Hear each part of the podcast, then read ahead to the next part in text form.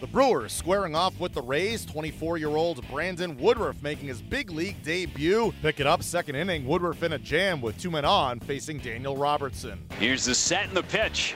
Swing and a miss. He strikes out Robertson, sets up outside. The pitch swung on, foul tipped into the glove of Piña. The pitch, swing and a miss. He got the punch out instead. Coming back, swing and a miss. Chase the high, hard one. Strikeout number is six for Woodruff. Still gave up nothing. And that's a rope down the line and left, and that's a fair ball to the corner. Long plays it off to Karen. Dickerson rounds third, heading home. Relay from Arcia, and he is out at home! Braun Arcia, down goes Dickerson.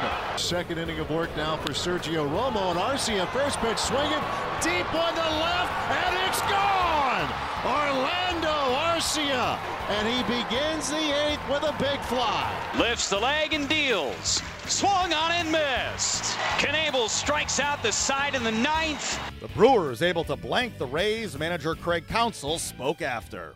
What was what was so impressive to me was the, first two innings and kind of the composure that he handled the first two innings with. Um, you know, he, he, didn't he wasn't getting hit hard, and um, but it took him a while to get into the rhythm of the game. And I thought um, he just handled himself really well in those in those tough spots. I mean, it's um, you know they both. He, loads the bases, and both the hitters that he loaded the bases, he came back and he got right ahead of them. Um, you know, he went right at him and got ahead of him, and that was that was really good to see. And then after that, he did he got into a pretty good groove. Um, threw a ton of strikes after that, um, and it was it was good to watch. And then in the third, it seemed like that caught stealing. After the caught stealing, the, the stress level of his innings seemed to go down. Was that a, a key play for you? Well, I mean, I mean, it's always uh, it's always a nice, yeah, it's always helpful for sure. Um, but I, I mean, I just thought that he started. The slider was a, a real weapon, I thought, against the the right-handers. He threw it, to, you know, he got ahead in the count with it. He threw it whenever he wanted, whenever he needed strikes um, to keep them off balance, and then. You know, for most of the night, he, he beat their hitters with the fastball, um, and that, that's a, that's a good sign. He, he trusts that fastball, and um, he threw some good changeups as well to their left-handers. So, you know, he used he used his three pitches, um, you know, when he needed them, um, and it was a, to me it was just it was a very advanced start the way he, way he went about it. It was um, it was impressive. Do you have a number in mind as far as pitches for him coming in? Um, we passed it. Yeah.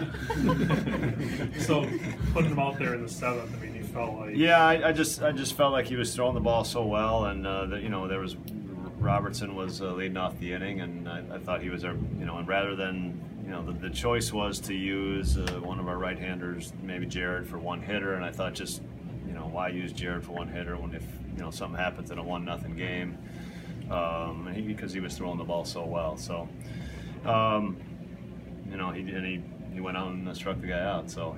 Um, it was it was a big start, and, and obviously again a, a, guy coming up and um, give us giving us a big boost and filling in a spot in rotation that uh, that we really needed.